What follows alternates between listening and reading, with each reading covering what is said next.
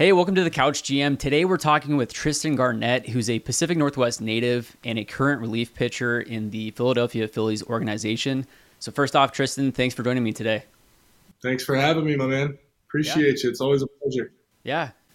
So, uh, can, can, you walk us through how things are going in Florida for you this year? Yeah, sure. So, uh, it's been interesting. We have a new player development coordinator that started in 2022, and he definitely I mean, that was my first season, but I've heard he flipped the script on a lot of things. So he had us out here, a pretty select group of guys, in the beginning of January, right after New Year's, and uh, kind of just got us going, helped build us up off the mound, like slowly, and made sure he was monitoring our program and all the awesome staff there are all taking really good care of us. But uh, we started doing lives like a month and a half ago, and I've thrown four or five of those. I've gotten to throw in a couple games, so we're rocking and rolling and we're ready for spring training. That's for sure. It's awesome. Right on. And then, uh, so minor league season that starts in April. Is that correct? Yeah. Cool. So, uh, I guess down in Florida with spring training, can you walk us through the typical spring training day? What does that look like? You know, from yeah, so to- it's definitely it's definitely different for pitchers than it is for position players. And you know, I'm I'm grateful I'm a pitcher because our days are pretty pretty lax for the most part. But uh, we show up, eat breakfast, dress down, you know, say hi to all the boys, and then uh, we go to the gym, do our tissue prep, do our individualized programming for arm, whatever other modalities you're working on. For me, it's my shoulder and hip mobility. So we sit down with our trainers, do all that stuff, and then we go to the field, do our dynamic warm up, do all of our pre-catch rituals. Like I do plyo balls, and I have pretty intense band series I do every time I throw. So Okay. So it's a routine I stick to, and then we play catch, and then after that we do our conditioning, and then we do run prevention. So it's basically PFPs on yeah. many different scales, whether that's like working stuff off a mound or working pick plays or just being synced up with the rest of everybody in the field. You know, it's it's all important, right? That's quite literally run prevention. So right we get done with that usually early afternoon, and then we sit down and watch whoever's throwing bullpens, throw bullpens, watch people throw lives, you know, watch our guys take BP, and then we're out of there usually early afternoons. It's pretty chill. It's pretty chill. Sounds like the life, to be honest. Couldn't ask for much more, man. Couldn't ask for much more. So, how many days a week do you throw a bullpen, or uh, how many days a week do you do live ABs? So, we have been on a progression of usually getting off a mound twice a week. Okay. And what that looks like depends on where we're at in our programming right now.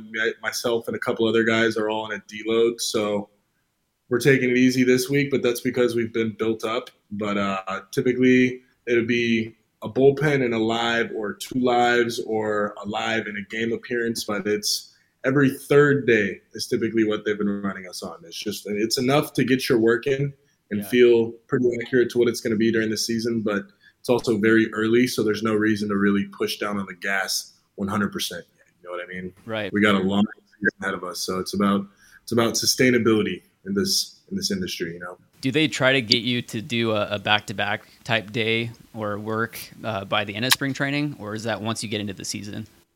I think that's more once you get into the season, and I mean, there's exceptions to that. You know, if you get asked to pitch in a big league game, obviously you're going to do what you got to do, right? right. Like that's exactly accurate to what it's going to be in the regular season. But right. the level I played at last year, they were pretty adamant about not having guys go back to back nights, just because you don't really do that until you get to the high levels, anyways. But where I'll start this year, ideally, it will probably be you got to be ready to go whenever they tell you to out of yeah. the pen. And you know, it's just that's how it goes, right? You be you be excited and you take care of yourself, and your body usually treats you well. So for sure, there's always a little bit of adrenaline going into games, no matter how many times a week you pitch. So that'll always kind of a little bit, you know. Yeah. So have they communicated with you at all? Um, you know, kind of where you're going to start out, what your plan is for the year. So they on? don't really they don't really tell us that till the end of spring training, yeah. but I mean, I I would like to think that I'll probably finish where or start where I finished last year if all goes according to plan. And you know, I finish finish spring training, get through it healthy, and body's feeling good. I can't imagine that I wouldn't go back to Clearwater or would go back to Clearwater, excuse me. But uh, yeah, I mean, for me, it's really it doesn't matter what level I'm at. The job's still the same everywhere I go. So you know, you just embrace what their plan is for you and try to kick ass. And my goal is I'm more focused on where I finish the season. You know what I mean? Right. Because uh, it's no matter what. No, for sure. It's a long road to the big leagues, so it's it's really more about where you finish. But yeah, it'll it'll be exciting regardless. You know. Yeah, all you can do is just try to get outs when you're in and and see where it takes you. That's it. The job doesn't change no matter what level you're at. It just gets more and more expansive, right? For sure. So let's get a little bit into your background. So uh, you grew up in Portland, uh, Portland, Oregon, if I'm not mistaken. You went to high school, Correct. and uh, can you kind of just walk through? I'm curious about the recruiting process, what that looked like for you moving into college, and then if you could just walk us through the different steps. Yeah, sure. So it was uh, it was interesting for me. I mean, I always had the size. You know, my dad's a big guy too, so there was always the expectation that I was wanting to and going to play in college. But as everybody else in my family, I was a late bloomer, so I came to it a little bit later. And also, my high school, Westview High School, was a pretty pretty powerhouse school. We were like the number 12 ranked team in the country or something. So there was a lot of a lot of depth you had to work past, right? And I think our starting three guys my junior year were all committed to Pac-12 schools. So I mean that's it's a good pretty legit. Yeah. So I got I got a little I got a little sniff the end of my junior year, and then between that whole year, 16 to 17 years old, I grew like a weed. And then all of a sudden, people are like, "Oh yeah, you and your dad are related, right? You're not five ten anymore." So uh, when I started doing a bunch of showcases my junior summer, and kind of got the word around, got some eyes on me, and uh, by I want to say October November of 2015, I was talking to University of Portland and Oregon State had offered me a, a walk-on spot, and a couple junior colleges around the local area that offered me deals, offers, if you will. Yeah. And uh, obviously, being a kid, watching OSU in the World Series back in the early mid 2000s, that was my dream to go play there. You know, that's the hometown. So, ended up getting that opportunity. Was never more excited to say, "Yeah, let's do this." You know, uh, finished my senior season out, did pretty well, and then reported to Oregon State as a walk-on. And uh, being that that was the 2017 squad, which was unreal, along with the 2018 squad I knew pretty early on that I was going to need more development in order to be able to compete at that level, just because yeah. of how late I blossomed, you know. Mm-hmm. But I figured I was in the right spot to do it. You know, that's that's baseball university there, man. Like you, even if you don't really know what's going on when you get there, if you pay attention, you you catch on pretty quickly. So it was a very very cool experience that 2017 year. I just lived in the gym, ate freaking six, seven thousand calories a day. Man. It was baseball boot camp. You know, they basically told me you need to you need to grow out a little bit Pack before you're ready. Body yeah. can handle that stress you're about to put it under. So then uh, they sent me to the West Coast League. If you're familiar, I mean, you're a Seattle guy, so I'm. Yeah. yeah. I played for the Bellingham Bells that summer. It was okay. one of the best summers of my college years, and uh, got a bunch of great work against a bunch of really talented guys from all over went back into that fall of 2017 much more confident in my ability put on a little bit of velo so now it's like okay i can hang with these guys and uh, earned myself a spot for that 2018 team and i went in and had a little post uh, fall ball exit meeting with all the coaches and just kind of asked where i was at and they told me uh, basically you've definitely done more than enough to earn a spot on this team but based on the guys that are in front of you which is a laundry list of guys who some of them are still playing in the big leagues right now, which is awesome. Uh, you're just not probably going to get the amount of time that you need in order to actually develop in the way that we all know you can. So, you know, it was a tough decision because that's you're leaving your dream, but at the same time, like my expectation at the time was to go right back there, and you know, it doesn't always work out like that. But it was a very, very good decision leaving Oregon State. It was because I think that's betting on myself. You know, for sure. There's, there's of, go ahead. Go ahead. I was going to say taking that leap. Yeah, exactly, exactly. Like there's the uh, the part about having the accolades, and I mean, I knew I could have told you first practice of that 2017 fall that they were absolutely going to win the World Series just with the amount of attention to detail there was every day at practice and the talent that we already started with. You know, it was insane. But uh, yeah, it's betting on yourself, and I mean, like it's my career. It's not about what happened in college. There's plenty of guys that had a very successful college career that unfortunately didn't get the opportunity to play pro ball. So right. it was uh, it was it was reminding myself about long term gratification. You know what I mean? It's not all about the now, right? For sure. And yeah, uh, so go ahead. Yeah, I was going to ask. So, were you a starting pitcher all throughout high school, and then up until that point, you were still a starter, or were you relief at that point? So, I was a starter in the one year of varsity ball I got to play in high school. But uh, going to Oregon State, my assumption was I was going to be a reliever, and it was kind of just whatever they saw fitting for me. But then when I transferred to Linn Benton Community College, which is where I went to after that uh, beginning of the 2018 season, I was a starter there, and then they tried me out in a relief role just to see like you know where I fit in the best, and I kind of bounced back and forth from both of those. But it was crazy because that 2018 Linn Benton team, we went 42 and two, and that team was also ridiculous. Oh so yeah, it was all the relief guys were pretty hungry for innings, right? I think I finished the season with like a little over 20 innings, just sporadically spread out. But that's because like you know, I had a 1.8 ERA on that team, and I was bottom half, right?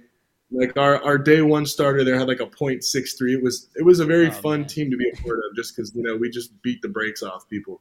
Yeah. But uh, bitter end because we ended up making it to playoffs, and then we got eliminated after the first two rounds. But at that point, I was pretty much I knew I wanted to uh, venture on outside of the state of Oregon just to see you know where else college could take me and I had a few offers. One of them was from the school I ended up going with, which was California State Dominguez Hills. Love that place. Probably the best decision I ever made was going to that school. But uh, yeah, so then that next summer, transferred down there and told myself, coming from where I came from, I wanted to assert a really like large, important spot on that team. You know, because I knew I was capable of it, and uh, I was a starter both years I was there. Okay. Yeah, I was looking at your stats and your innings, and that's why I was okay. So you, you went back to a start at Dominguez Hills, and then by the time you graduated, um, did you start out? Okay, so walk us through, yeah, your time at Dominguez Hills, and then you know after college and the process of. I'm I'm really curious of what it looks like to find an agent, hire an agent, that type of thing. What kind of support you have, and then moving into you know finding a team, trying out, you know signing with the Phillies, what that looks like. Absolutely, yeah. It was definitely a, a, different path I took, but it got me here, so I'm very grateful of it. Yeah. Um, first year at Dominguez Hills, I was uh, mid to upper eights lefty. I was our Friday guy, and uh, got substantial innings. I think I finished the season with like 63. Had a decent year, you know, mid fours ERA, nothing mm-hmm. crazy to stand out with. Which me knowing and being honest with myself, I knew I needed to put up more than that if I wanted to have an opportunity to play pro ball, especially out of a D two. Mm-hmm. So uh, instead of playing summer ball my junior year, redshirt sophomore year, I guess, I decided to invest in myself and go to this place called Chapman Baseball Compound in Irvine.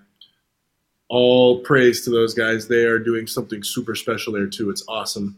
But uh, pretty much just threw all my eggs in one basket and said, let's see what we can get out of this. And did the whole weighted ball program. Yeah and it showed results. You know, I came back that next fall, popping some low nines, popping mid nines. So it was okay. Now this is actually a reality, right? And I, I talked to a couple teams from the previous year and said, "Hey, my velo's up a little bit," and then uh, went into the 2020 season pretty confident. You know, like if I go and do my job, then things will work out the way they should. Yeah. And uh, season was going pretty decent, and then obviously you know the whole world ends in March, and right now it's well crap. What's what's gonna happen next, right? Like you know. It's not just me, but this sucks, right? The one year that I'm draft eligible, all of a sudden that opportunity is not even a thing, and the draft gets cut to one eighth of what it normally is. Right, right. You know, so it's just being adaptable. And uh, I told myself, you know what, not really a big deal. Maybe it's just time for me to get even bigger and come back stronger to, you know, command more presence on the mound. And took it as an opportunity. It ended up being probably one of the better things that could have happened to me because now I don't have to worry about school and going to practice and also the element of I have to go compete. So the things I'm learning, I can't really apply other than in a bullpen without having consequences of maybe not being able to have full feel for what I'm doing. Yeah. So instead of worrying about pitching, I ended up just getting on a mound twice a week and literally just trying to throw a baseball as hard as I could and teach my body how to do that. Like I said, probably one of the best decisions I've made for my career. And uh, came back 2021 still wasn't sure we were going to have a season was going to classes in the fall so it was kind of odd they canceled the season in november of 2021 and so now i'm thinking to myself well crap how am i going to showcase myself and uh, continued going to my facility and then all of a sudden this absolute miracle happened my coach calls me in april says hey there's this draft league going on in Lake Elsinore, California, out of the Lake Elsinore Storm, which I think is like a low A affiliate for the Padres. Okay. They're out of their old stadium. There's going to be 10, 12 scouts there a weekend. You know, you're a big lefty. We totally believe in you. Go there, do what you do, and go earn yourself a contract. And I'm okay, cool. This is this is my being now, right? This is what I have to do. This yeah. is my shot. So once every weekend, I drive two hours down south because it's kind of on the way to San Diego, and uh, go pitch in these games. A lot of JUCO guys, a lot of other California college guys that had their seasons canceled. So it was really cool to, uh, you know, see everybody going after the same goal, right? And it was very competitive. But uh, yeah, by the way, that's called the BRG Scout League. In case I didn't say that. BRG, okay. So thankful to those guys for giving me that opportunity. I know they had quite a handful of other guys get picked up and get opportunities out of that league. So they're doing what they want to do, right? That's exactly what they want to do. So uh, I pitched in that league for I want to say six weeks, and that led me up to summer of 2021, where I played for the Arroyo Seco Saints, which was even more legit because now you got guys coming from Vandy, Tennessee, like everywhere you can think of major pack Power Five schools. Yeah, and uh, did decent there. You know, definitely wasn't the level of competition that I was pitching in, so it was an adjustment period for the first bit. But um, was offered to play in the All Star game for that that league, and I went, and there were a bunch of teams at the Compton Youth Academy, and at that point, I'll backtrack really quick. So I was talking to a decent amount of teams going into the draft, right? I went to workouts for quite a few of them, and there were some that I could tell were severely, severely interested or seriously interested. Yeah. And uh, got a phone call on the draft on day two, told I was going to get picked in the 10th round. And, you know, I'm coming to terms. I'm like, holy crap, this is happening. I talked to the guy who I will introduce as my agent after I'm done with this story. And he's like, yeah, that offer, take it. Absolutely. You're 23. You're not going to get anything better than that. Let's go. Good for you then watching the draft, you know, and all of a sudden my name doesn't get called, and I'm like, ooh, all right, cool. I've heard this happen, so you know, back to the drawing board, right? And ended up not getting any calls for the rest of the draft, even though I got called on day two, which was, you know, I've learned this is just how the draft works, man. Teams put you as a guy on their board, and there's right. four or five other guys in certain cases, and the general manager is going to go with whoever they think is going to be the best fit. So uh, like I said, got invited to go pitch in this All Star game. Had a good outing and uh, woke up the next morning and the Phillies called me and that was my only offer from teams and they said, "Hey, you want to come play ball for us?" And I said, "Hell yes." They said, "All right, cool. It's Thursday. Be down here on Saturday." So it was a pretty quick turnaround. Packed up my whole life, got on a plane, flew across the country, and here I am, man. Here I am. That's awesome.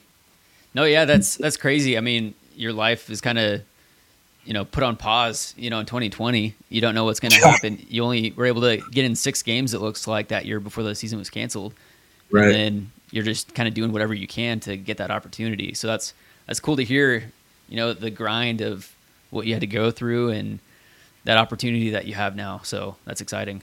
Character building man. Character building you know? For sure. That gonna be a fairy tale for everybody but i got a foot in the door and that's all i can ever really ask for right? Right. So so you graduate uh, college, um, or you you you finish out college. Um, so how did how did you find the agent? I'm curious about what that looks like. So once again, kind of crazy how this all ended up happening. So I'm sure you're familiar with uh, Pitching Ninja, right? Oh yeah, yeah. So he has another account called Flatground app that's entirely dedicated to showcasing guys who maybe have slipped through the cracks otherwise. So at my facility, I was throwing velo pins and you know popping new numbers that I hadn't seen, which was obviously really exciting. And so I started putting it up on Twitter, tagging him, following the whole column of things you yeah. need to do in order to you know be correct. He has like an entire list of things you need to list in order to be qualified to be reposted on his account.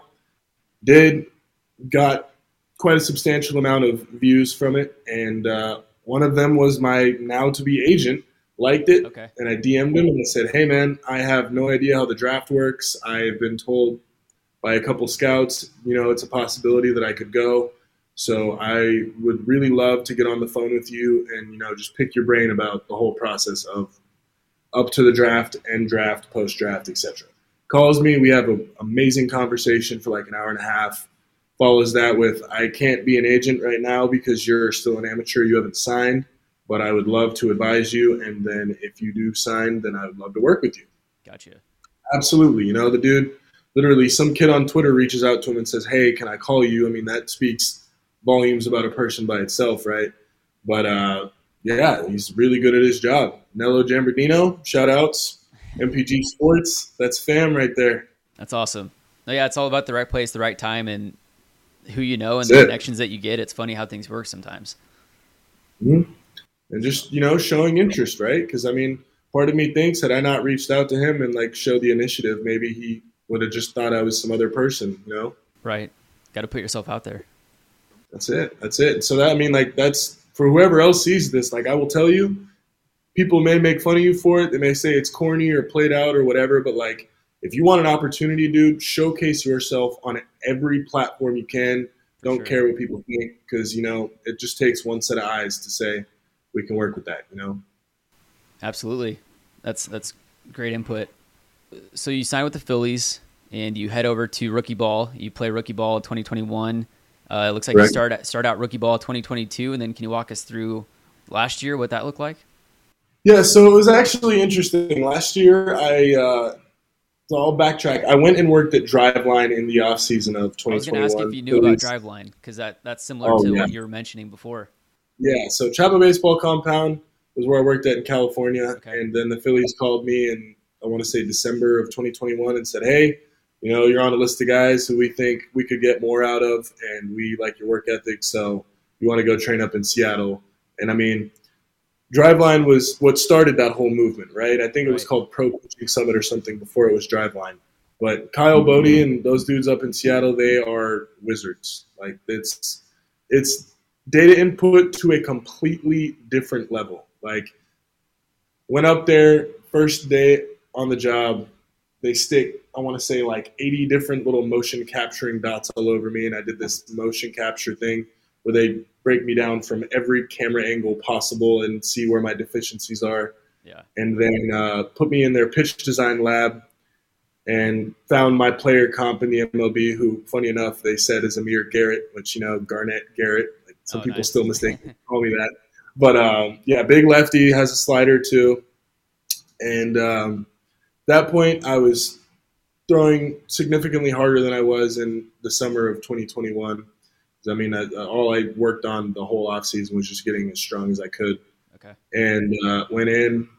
They gave me a slider, which you'll see here soon.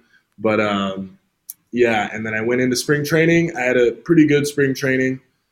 Broke camp with our low A team, the Clearwater Threshers, and uh, my first outing, I had a little setback. I had like this thing called a sternoclavicular ligament sprain, strain, not a sprain, because sprain is torn.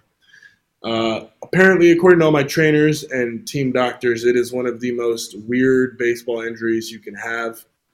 And usually it happens from like impact injuries like football players, but it's the ligament that holds your collarbone to your sternum. Really? Sternoclavicular. Yeah, yeah. yeah. Basically, through working out, maybe concentrating that area too much, not having the mobility in my shoulders like I should have, and just obviously going through my first spring training. Go out my first outing and uh, woke up the next morning and things just needless to say did not feel right. You know, it's beginning of the season, so I'm pretty pissed. But I know like what I have to do to be smart is go talk to a trainer and not try and make this any worse than it is. Right. So then uh, one outing into Clearwater, go back down to rehab for a month or so, and then they work me back up slowly, and then I start pitching team or pitching games for our FCL team. And being an older guy, I was basically our fireman. So anytime bases were loaded and they needed one out or two outs or whatever the situation was, I was the guy who went in and like swept up the pitch, you know, offered insight to some of the younger guys too. And uh, yeah, that happened. Go ahead. I was gonna say, yeah. Anytime they need a, a, strikeout, it looks like because I mean, thirteen point three strikeouts per nine in uh, A ball last year, and so your, your strikeouts really ticked up. Your WHIP really dropped. Your ERA dropped a lot. So, do you attribute that to the driveline work that you were doing? And I would say definitely they they showed me what I do really well. You know, I mean, yeah, I think games show that too. But uh, they they just kind of they help me simplify pitching for myself. You know what I mean? Like now for me, I know my my stuff works up to down, I don't really worry about the right to left stuff as much because I'm a cut ride guy, which means my ball obviously rides and it cuts in glove side, which I'm not sure how many people do that, but it's it's always an advantage when you have something that can dip under a barrel and then beat a guy at the last second, if that makes sense. You know. So, so you said your fastball cuts and rides. Yeah. So basically, it comes out of my hand like this, and kind of just does this to right-handed hitters, comes in on them. Up and in. Okay. Exactly. Exactly. So uh, my my only real target intention when I'm pitching is just if I'm trying to stay in the zone and stay competitive to attack a guy pre 2K, then I'm throwing it through my catcher's face mask or his visor, and then when I want to extend up with my fastball, I throw it through the umpire's face mask. Okay. Which I have a very very high arm slot. I'm a big guy, but also I think I'm like 6'10", 6'11", so okay. I'm pretty straight over the top. Yeah. And uh, what I've been told by hitters and my coaches is that like that angle coming down when it flattens out, it kind of deceives hitters and they can think it's going to come lower, and then last second it just they swing right under it. You know, that makes sense. Yeah, but uh, they, I mean, I've always known I had a decent changeup, but they showed me where to throw it in order to have results, whether it's to lefties or righties. And I got a ton of confidence over, with it over the offseason. And obviously, that third pitch, I mean, it's not really it's gotten tremendously better than when they the Phillies initially tried to teach me a slider in fall of 2021. But um, it's definitely still my third pitch. You know what I mean? Right. I know my strengths. I know my arsenal, and I'm very very glad I've gotten to a point where I have confidence in it that I can throw it for a strike or in a plus count to get a guy out. But uh, I just know with, with my with the ride on my fastball, the changeup just plays way better off of it. You know what I mean? Because that's really the only pitch you can throw that is identical spin to a fastball that hitters can't pick up. So yeah. you got something that you can have confidence in that is considerably slower than your fastball. Why would you not go to that? You know, for sure.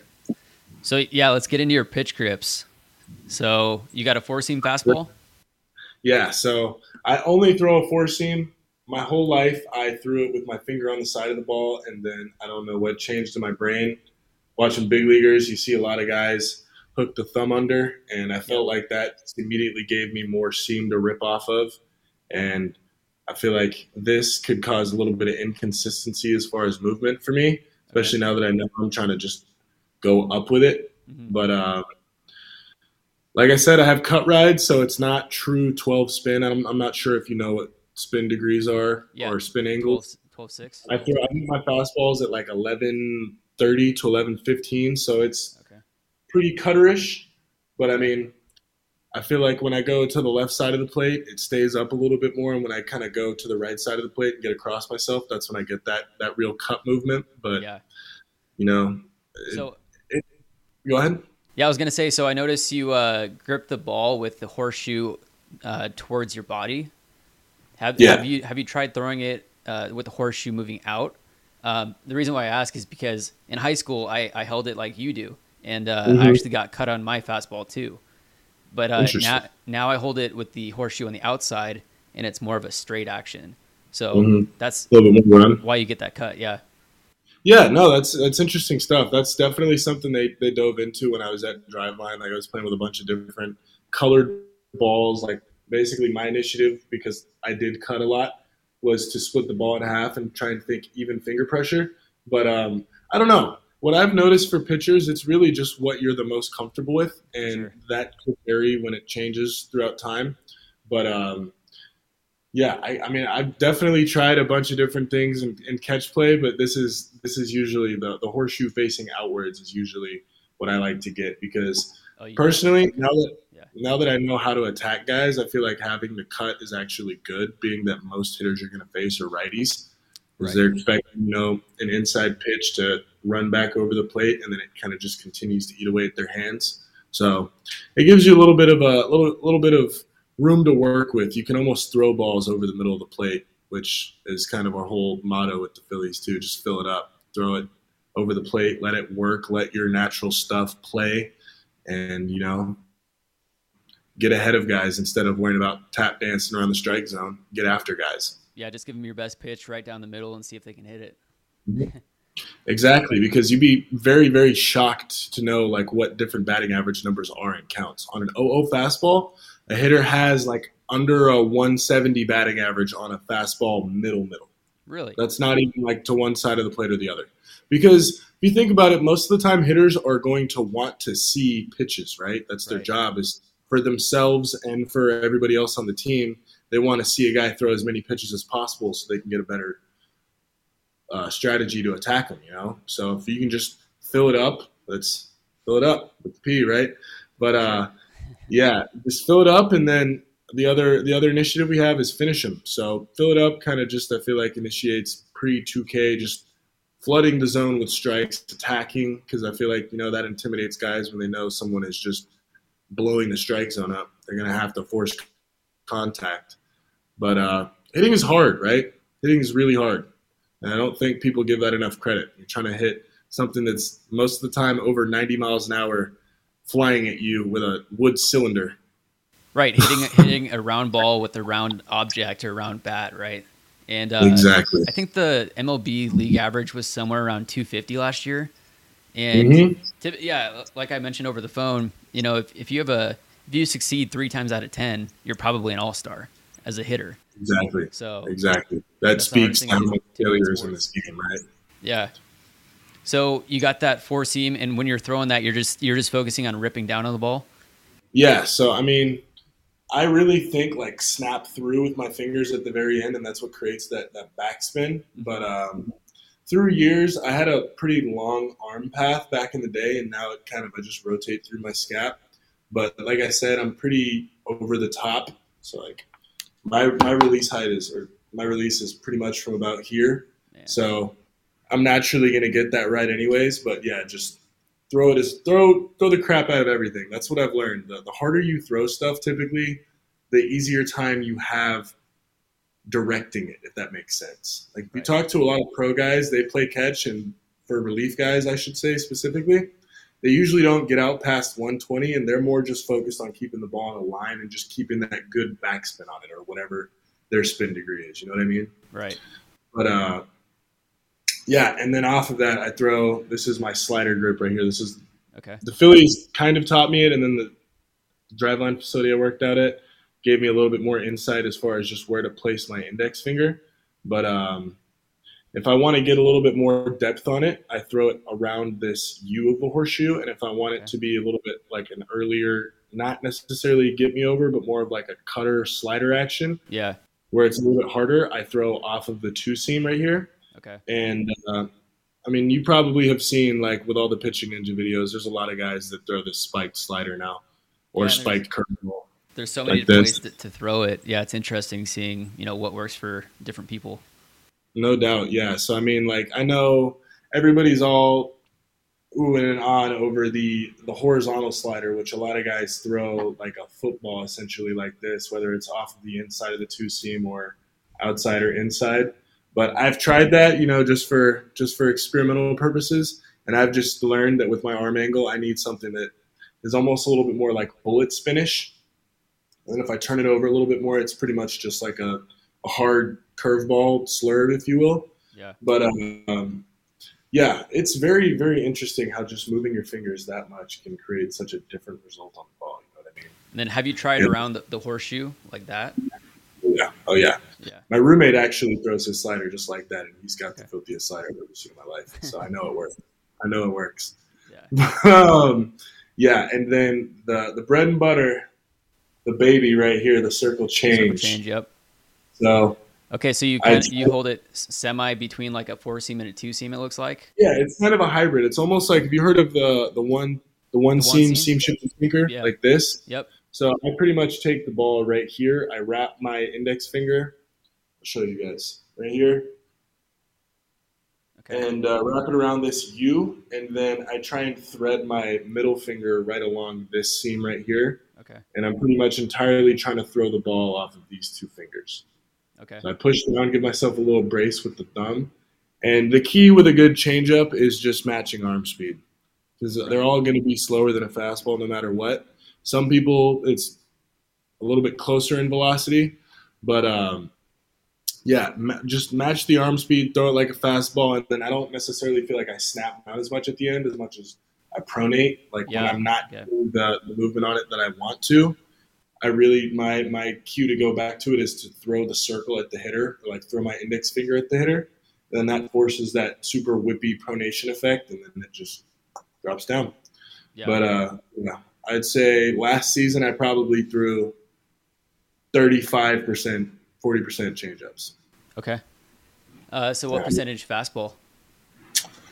It was like call it just to make it even numbers 40% fastballs 40% changeups 20% sliders okay cool and then as i got a little bit more comfortable with it towards the end of the season that slider number went up a little bit closer to 30 but uh, yeah you definitely want to keep a, a like a decently even split between your pitches because with all the advanced scouting there is now in the game i mean guys all they have to do is look and say okay this guy throws 45 50% changeups and then they just sit on that pitch. You know what I mean? Right. They're like it's a very common thing for pro hitters to eliminate pitches. So instead of most relievers typically have two good pitches, right? Starters will have three, if you will. Right. And if you can if you can dominate or execute all three of your pitches as a reliever, you're typically going to have a lot of success because you know guys may only get three pitches to eliminate, right? And then see ya. That's the ideal way.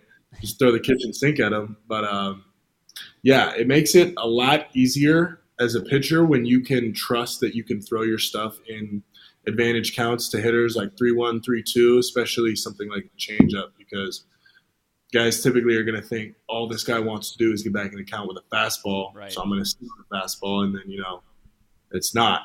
That's why executing off speed late in the count or just being able to throw it for a strike period is so crucially important in pro ball throw a changeup down the middle and watch guys just whiff.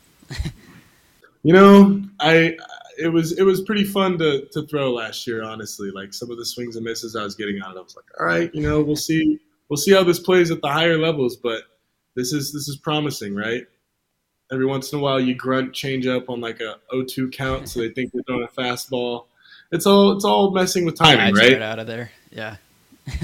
sometimes, and then sometimes it doesn't, right? right. that also happens. That's awesome. Um, yeah, kind of speaking to the whole, you know, uh, pitch usage. I was just thinking, you know, like Edwin Diaz, Andres Munoz, guys with elite fastballs.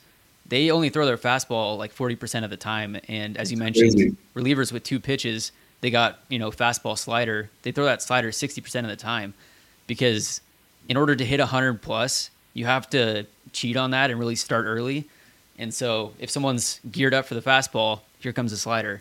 So no, it's really it's it's insane. I, I have guys in our organization, or we have guys in our organization that sit upper nines and bump low 100s on a regular basis, and they still throw the slider 50, 55% of the time. And it's it's just how the game's trending, right? Because I mean, yeah. as as pitching evolves, hitting evolves, you know, and then guys learn how to hit because, like I said earlier, hitting is just timing. So, I mean, when you've taken reps in a cage at 95 plus on a regular basis, you know, obviously when you bump triple digits, that's when it becomes okay, yeah, that's a really dominant fastball, and you can kind of afford to miss down the middle a little bit. But even then, guys still get absolutely derailed on that pitch. You know what I mean? They make contact. So, that's going to go a long ways. Mm-hmm. Exactly. It's it's supplied velocity, if you will. So I mean, you throw something with a little bit of spin, and then all of a sudden, guys have a harder time catching barrels, right? Because all you have to do with a hundred mile an hour fastball is catch a barrel, and then that ball is fifty percent of the time going out of the park. Right. Exactly. So, yeah, no, it's interesting. Like what you're saying, even the guys who throw absolute fuzz, they still rely on their off speed a lot. I think that's just how pro ball is going. And I mean, if you look at college baseball, which just started back up. I feel like the commonality I've seen is it is early in the season, but runs are through the roof, and that's because fastball usage is very high in college, right? Yep. Sometimes you don't even know why, and I mean, it's up to each individual college program, and you know, some of them are stiflers about making sure guys execute pitches, but uh, off speed's hard to hit, man. Stuff with a little bit of funk on it that's hitting is hard by itself, but when you have something that's flying at you and then all of a sudden just drops, makes the job even harder, right? Yeah, and if you got a good slider or or uh, changeup, they look like a fastball until right at the last second. So that's ideal, right? That's yeah. ideal. ideal world. so, uh, what are the velocities and the movement profiles on your pitches? The four seam, what are you throwing? So the four seam, uh, as I came back this year, I worked out, basically just focused on strength and unlocking my movement patterns this off season. I'm sitting like two to five with that right now. Um, my slider is like low eights, and my changeup is also low. So it's it's huge to see that I'm throwing a slider that has actual slider movement and it's not a cutter at 82, 84. Because mm-hmm. I mean, once you get above 80, you know, 85 makes it elite, but once you get it above 80, that's when that spin really starts to blend in with a fastball. And hitters are good enough now to where they see curveballs and stuff like that pop, and they can recognize spin. So, um, like I told you, I think my fastball, the the angle on it is 1115 to 1130. Mm-hmm. My slider is a pretty gyro slider, but it's getting a little bit more positive movement on it now. That is like uh, on a clock, I guess it would go 10 to 4, 10 to 4. So it's not really like a like a true slider. It's more like a slurve. Yeah. And then my changeup is like uh, 10 15. So it's a little bit more inverted than my fastball, but uh, that typically on a on a regular day we'll have like eight inches of horizontal drop or it, horizontal movement, and then eight inches of vertical drop. And my slider will typically be like three to five in each direction. And then my fastball is usually in like the, the high teens, low 20s for inverse vertical break, which is the actual technical term for ride. So there's been a couple times where I've seen pitch overlays, and I mean, it definitely makes you feel better about your stuff when you can see if you throw it all through tunneling. I'm sure you've heard that term before. Throw it through the window, that it all kind of just separates off of itself. Right. But uh, that is that's usually the challenge, right? And that's why you simplify it. You just throw each of your pitches to two, three. I, I throw all of mine to two spots. I have my I'm trying to throw this in the zone spot, which is typically just at or through the catcher's face mask, and then I have my expansive spot, right? So for my slider, it would be on the inside third of the plate, trying to back foot a righty. For my changeup, it would be on the inside third of the plate to a lefty, or the outside third of the plate to a righty. It doesn't really change, you know. Right. But uh, yeah, and then fastballs are just up. Cool. Pretty much what my scouting report would tell you. Yeah. That's awesome. Yeah, I, I really want to connect with the driveline guys at some point because I mean, just to hear the analytics side. And yeah, as you're talking, you know, them putting all of the devices over you like you're getting ready for a video game, basically. And That's just, what it felt like. Yeah, completely understanding the science of it because yeah, with your body type, where you're throwing the ball, the profile of your pitches. It's just very fascinating. And like I mentioned before, pitching really is an art because there's so much to it. And if you move to a different, you know, grip, it's going to do have a different type of movement, that type of thing. So that's awesome. Oh yeah, and just being off by a single inch in your degrees for release can result in like over a foot of movement from where your initial intended target was. So it's you know, it's not I feel like it's not as complicated as hitting, but it totally can be in the sense that just how data and stat laden the game has become now. But um, yeah, I, I could talk pitching forever, man. This is my favorite thing on the planet. So I mean, yeah. I nerd out about it all the time. Um, so I guess moving into that, were there any guys that you saw at Driveline that you worked out with um, that had some nasty stuff, or was it kind of an indi- individual basis? Uh, yeah, so we had a, we had our whole group from the Phillies, which was I want to say like five or six other guys, and I mean all of them are disgusting, you know.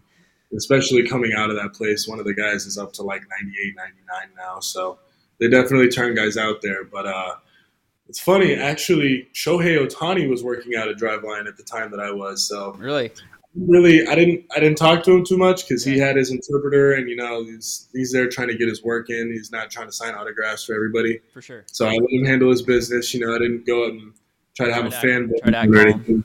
exactly. Like it's also me trying to not be starstruck that our generation's like best talent. Our generation's Babe Ruth is literally ten feet in front of me taking hacks in a cage. One. Shohei drives one out toward left center field. Kiermaier going back and at the wall. Gone!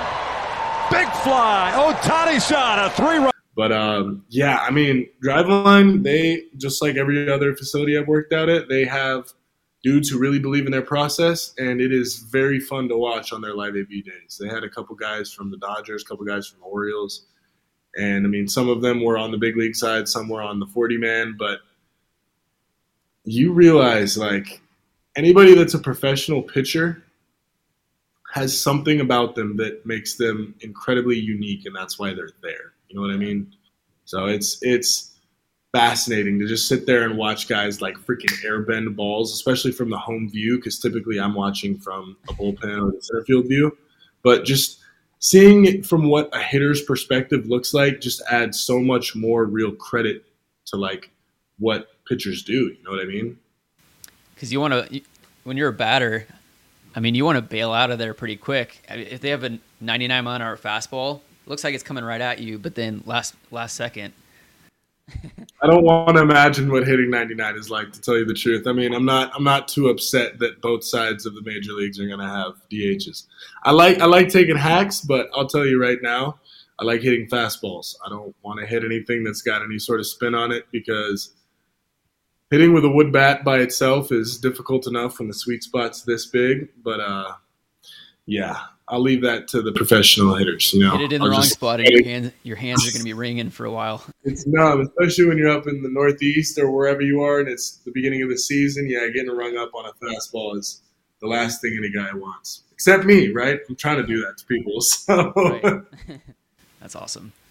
Um, so now getting into the uh, the uh, rule changes for this year. I know in the minor leagues, the pitch timer, uh, the defensive shifts, larger bases, those types of things. Mm-hmm. Um, as a as a pitcher with the pitch timer, I want to hear your perspective on what your experience has been with that and what what you think of of those changes.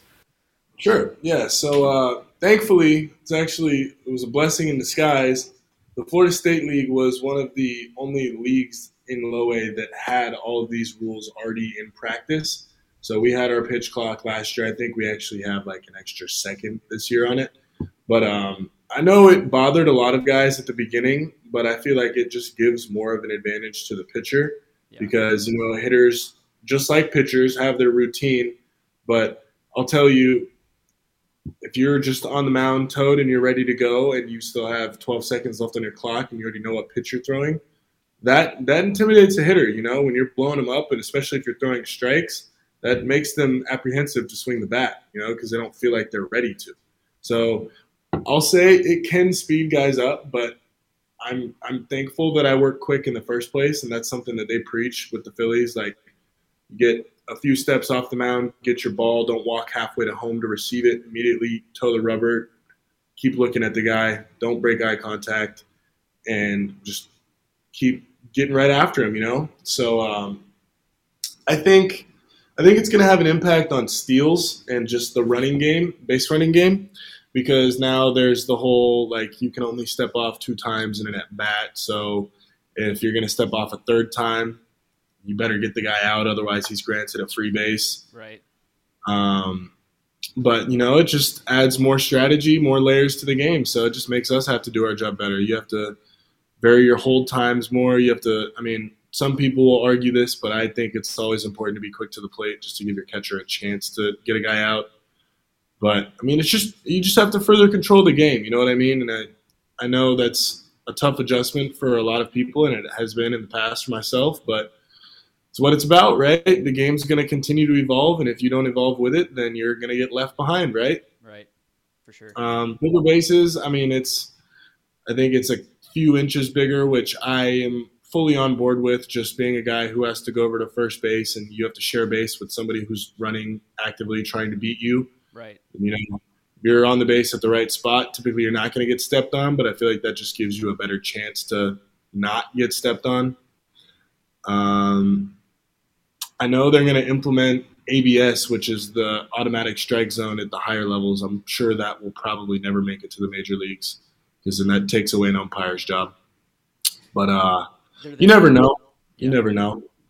Yeah, with the automatic strike zone, they would just be there for show. I heard that they have an earpiece in, so they're basically mm-hmm. just there you know, doing whatever it tells them. But yeah, we'll see if that gets there. Um, we'll see how much longer Angel Hernandez has a job. I don't know if you right. that is.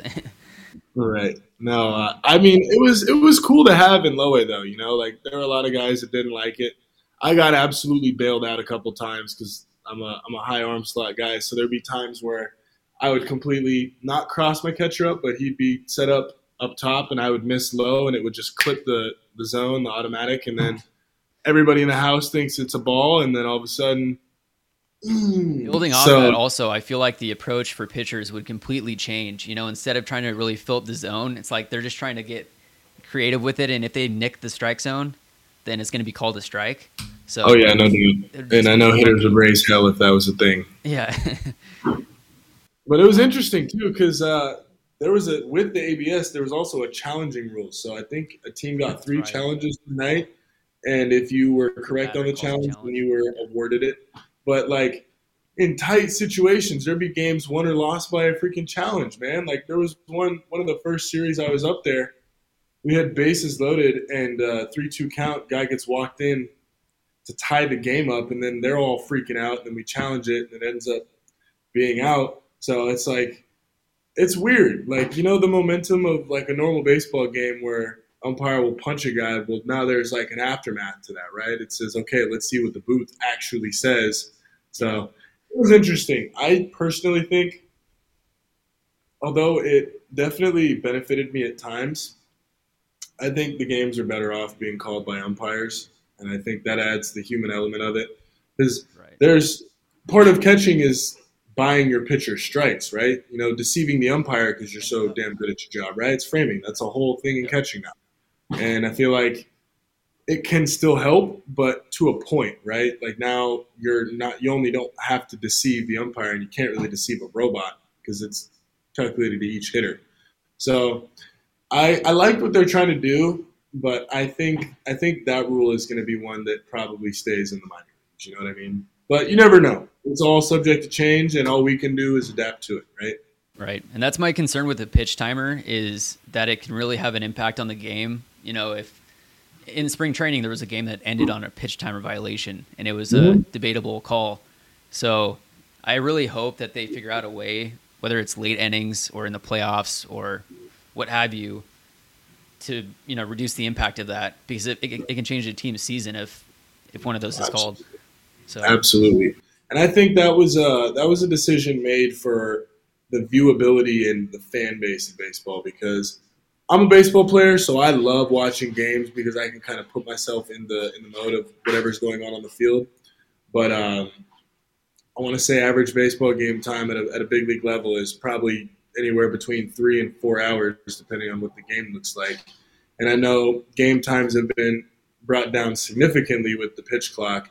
But you see guys that usually, I mean, Garcia for the Astros, like he right. had his whole crazy rock the baby routine, and now that gets cut out. So it's definitely causing a lot of guys to have to make adjustments, and that's why I'm glad that our league forced us to make that adjustment early on. You know, because I feel like that could be something that sticks just to make the game more enjoyable for fans. Which you know, if you're not willing to go get another hot dog and a cold beverage at a baseball game. you're Probably not a real fan, anyways. Yeah, you know, like it's interesting, but we're also the beta of uh, the whole testing of these new rules. So you kind of just have to be ready to adapt with them, right?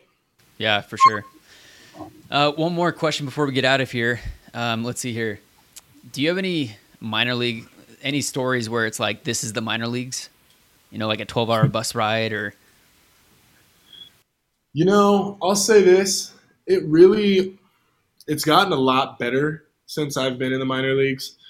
Uh, I know I'm very grateful to be in the organization I'm in. They take really good care of us, but um, thankfully, I played in the Florida State League, so our bus rides were never really any longer than like three and a half, four hours, and you get an overnight, so you get to check into the hotel and then you play the next day. But I heard in the South Atlantic League that there were some bus rides that were like 10 hours and they would show up, they'd drive through the night, and then they'd have a game the next morning. I'd heard from guys who'd been there for four to six years, like, you don't know how lucky you are that we get catered meals now after the games, before the games, because before that, all we would have is peanut butter and jellies. Like, they'd have two or three loaves of bread, a couple jars of peanut butter, a couple jars of jelly.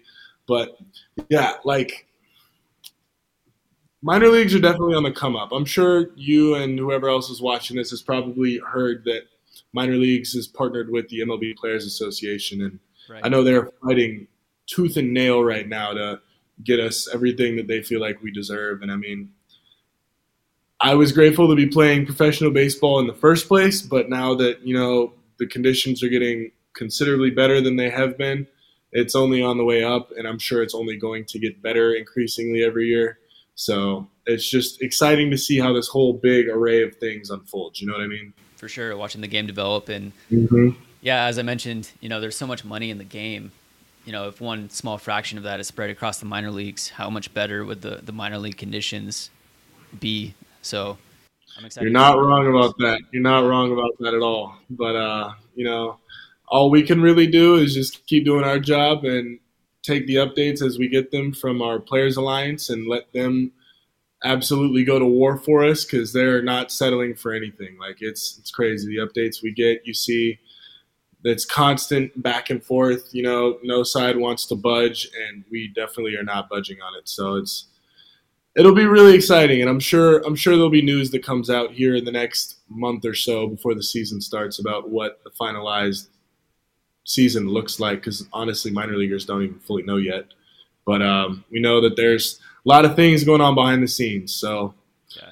very very thankful that that that unionization happened. You know what I mean? For sure. Yeah, well, Tristan, again, thank you for your time. I really appreciate it. Um, I could talk for another hour, but we'll Absolutely. save that for another time. Um, yeah, for sure. But yeah, best of luck this season, and I'm looking forward to seeing how you progress, and hopefully soon see you up in the show. you know what? I'd like that too, but I appreciate you having me on, Connor, and uh, I hope I get to talk to you here again soon. And uh, go Phils, baby, go Phils. Yeah, go Phils. All right, man. Thanks again. Yeah, you take care. All right, see ya.